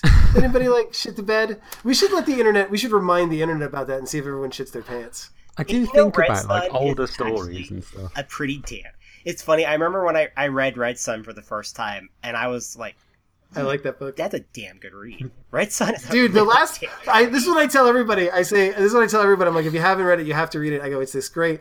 I go, it's really, really good. I go, and then the the last ten, maybe fifteen pages are so fucking mind blowingly amazing. I'm like, it takes this hard, hard turn like right at the end, because like it's you're you're already like, all right, you're like, I get it. You know, I, I you know, you, your your understanding of the theme, it's winding down, and then it's just like, and then they go into the future, and then millions of years, and then billions of years in the future, you're like, oh, like, oh yeah, it's just great. What a great, what a great, crazy end of that kind fucking of like book. Mark. It's like it's like Mark Millar. It's like he first starts out. It's like this very, like kind of like okay, builds, builds, and then goes completely nuts at the end. It's like like there's two Superman stories I really dig. Like Red Sun. One, I now need to reread Red Sun because it's been a long time since I've read Red Sun, and and uh, two, but I also I also like Superman Secret Identity. Mm. That's another good one that that it also Hmm. takes like a very like generational look at Superman 2 and doesn't have it's it's not like as that crap crazy as Red Sun now because now like I can't but it's like I can't remember the ending of Red Sun now but now like I said I need to reread Red Sun now which I don't have a copy on hand right at the moment but I I but it's like It's but guess what I'm gonna be it, doing yeah. I'll be librarying that craziness later because I actually because if you any of you guys out there have the Hoopla app from your local library here in the states, uh, you might want to hook up with that because that's what I'm gonna be hunting down when when I get done with this. But yeah, Red Sun, but Superman Secret Identity is sort of like the uh, like same very much like it's sort of like Superman, kind of like getting to grow up in real time, and like a Mhm. different take on Superman. Like so, like Secret Identity are like my my personal favorite Superman story because that's like one I tell people. Yeah, like that's the one I actually recommend people checking out for like a general good understanding of Superman. Now, now Red Sun, I'd recommend is like, and then Red Sun. Pre- prepare yourself. It, it is bonkers. It's like, it's like it doesn't start out bonkers. Then now I'm like reminded how bonkers it was. I'm like, my my favorite my one of my favorite topics that uh not I guess not topic but one of the, the best things that he does is that like if there's a Superman there has to be a Batman like it's just this thing where it just kind of like they they necessitate one another like the alpha and the me- omega or something it's like I love that like when they get to Russian Batman I'm like uh, this is really good ever, Just call it's the very Russian. enjoyable. Nail. yeah Ever read JLA the Nail? Uh, I No. know Where, I've not uh, read that. I've heard I have it- heard things about it though. It's actually pretty good. It's about it's Alan it's Alan Davis writing and drawing. Uh, basically it's about a world without Superman, where Superman gets does not get does not come does not uh, become Superman until way later because a nail hit Mom and Pa Kent's car when they were on the way to get Superman. So Yes, yeah, I remember Clark that. Kent- Like a sliding so doors Clark- kind of thing. So Clark Kent grew up in in in basically grew up with the Amish. Oh, So you get Amish Superman. and it's, so Hmm. basically now it's Superman. So basically eventually they go, huh. So now and then it becomes like, oh, so when is he going to figure out like his powers and all his stuff as as it goes on from so basically it's like there's a JLA and all the superheroes are around, but there's no Superman and they show what happens when what happens when Superman's not around to help out the JLA and the world's a much completely different place. But here's Superman hanging out with the Amish, and so it kind of builds from that. And then the second, and, and then the second story. he's no wait wait wait wait hold on hold on. He's he leaps tall barns in a single bound. Actually, He's not. He's faster he's faster than lamplight, not electric light, just lamplight. Actually, you're not wrong because they actually do have him doing barn raising. So you're you're, Oh my you're, you almost do you're almost making me think of Amish Paradise, but because Faster than a faster than a horse-drawn wagon. Living in an Amish paradise. So you got him singing again. so there um, go. yeah. So I mean, all this D, all this talk about. DC comics. Ah, all this talk about DC comics, and yeah, then re- like previously these talking about Fantastic Four has just reminded me that the Terrifics is a thing that's happening, and it still makes me chuckle. Right, even being subtle. yeah. It's I I love that. It's like, what's the promotion for the Terrifics? Well, Marvel's not doing Fantastic Four right now. Oh yeah, So- we'll, we'll do it instead. It's We'll fine. do it. we'll do it. Like, Do you want to Um, na- do you want to name it something cool? No, not really. Okay. no, yeah. the Terrifics is not a half bad little name. I mean, I suppose if you're gonna have a it- Mister it's- Fantastic and a Mister Terrific, I suppose it makes sense. it works. Works for me. Yeah.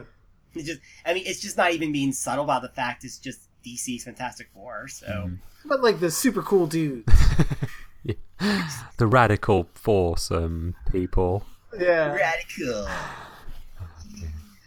The radicals. Radical. With a K. With a Z. I just- Have to have a Z on. With a Does Z, yeah, K and a oh, Z, there you go. Nailed it. All right, guys, we're, we're done, done, we're here. done. Great job.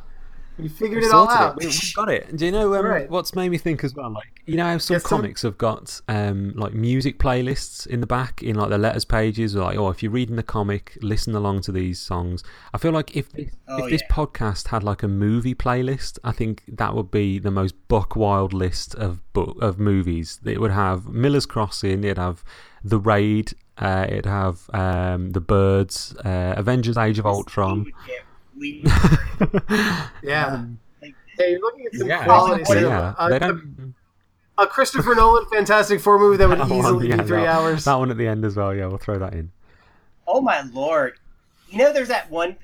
You know, there's that. You know, you know that there's that one book that's Fantastic Four. Uh, James Sturm wrote and drew. Um, uh, Unstable Molecules. Oh yeah, yeah. The kind of weird And- indie Fantastic Four. Weird indie Fantastic Four. Yeah, it was really good. Oh. Yeah, that Yeah, it is was a like- weird. That, It was kind of like what if Fantastic Four were in the real world in the fifties. Um, Yeah. And I don't even know if they got their Hmm. powers or if they were like the whole the whole their whole deal was, you know, been the minute since I've read that, but Yeah, it's Yeah, been a I- long time since I read it, but I think I think their powers aren't powers; they're just kind of metaphors. So, like you know, Sue Storm is the kind of the '50s housewife, which obviously means she's invisible.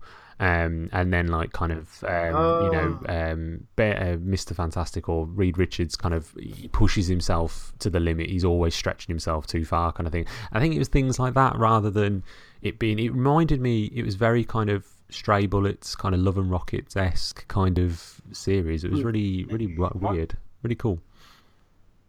there's a period. There was a period where Marvel really was going hyper experimental, and they were just going, well, "Let's try it. Let's see what happens." Yeah. I mean, that's how you got that one Omega the Unknown book that Farel uh, Dalrymple did. That Oh man, I'd forgotten about that. and, and that and that and so there was like this period where Marvel's just going, let's give these indie people, like some of these indie people, Yeah, let yeah. let's let them cut loose on a few things and see what happens. But it, Mm. and there, but actually, one of my oddball really favorite things that recently came came out of Marvel, like, like there's like the Marvel did that. You know, like Marvel did a hundredth anniversary special, Oh yeah, with the um the one shots. the one shots. There was one particular I really liked that James Stokoe. Are you, I knew you were going to say the James Stokoe, the Avengers one. It was brilliant. I'm a Stokoe nerd. Yeah, so I yeah. love his art. James Stokoe It's was like that. That was a incredible. particular favorite because I'm like, that thing is insane. Yeah, yeah, yeah. Freaking. I still. Remember like, How much cool stuff can you shove into one issue of a comic? Mm.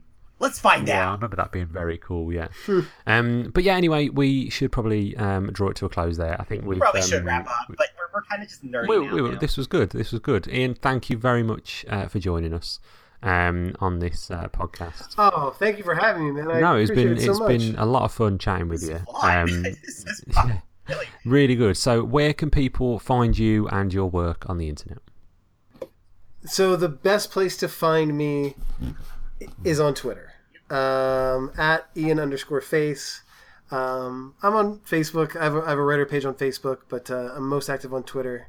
Uh, I'm on Instagram uh, at Ian Mondrick, and that's the best place to find me. If you're interested in, in donating to Curio, um, like I said, like we like we figured out earlier, you can just go there and search for it, um, or you can uh, check me out on Twitter. Um, uh, it's my pinned tweet. Uh, the link to the Kickstarter is in my bio, and um, and yeah, it's um, it's really good. And there's a lot of really, really, really talented people, much more talented than me, uh, that are part of the book that um, that you should definitely. Uh, Yeah. Uh, I mean, it's it runs until October the 11th. I'm reading here.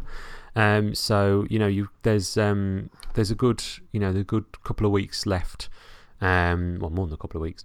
Um, and I will be promoting it very hard at um, uh, at New York Comic Con. So if you are going to be at New York Comic Con this year, check me out. Um, tweet at me. Um, I'd love to uh, to hang out and uh, show you the ashcan version.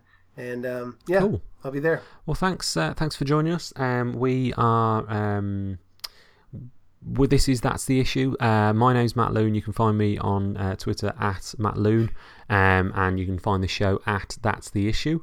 Um, and uh, the show will be going up on SoundCloud, um, iTunes. Um, you can find it on my blog, which is awesomesourcecomics.com. Um, and uh, where's where can people find you? You can find me on Twitter at GeekuLanded, and you can also find me on my own blog, uh, geekulanded.com, where I also host That's the Issue, and and you'll find it on there when Matt puts it up on on his site. So, so yeah, it's you can pretty much find us anywhere at this point. That's Yeah, the issue. you'll find us. Is pretty much anywhere you can find. We're on Podbean. We're on we're on iTunes. Please give us a review. We'd love, we'd appreciate it. And so Yeah. you can find us anywhere at this point. Yeah, well, uh, that's it then. So um, I've enjoyed this chat. Uh, I know you guys have as well because obviously you've been talking with me. Um, so there we go. Thank you very much for joining us, and uh, we'll uh, we'll speak to you again soon. Bye. X-Men.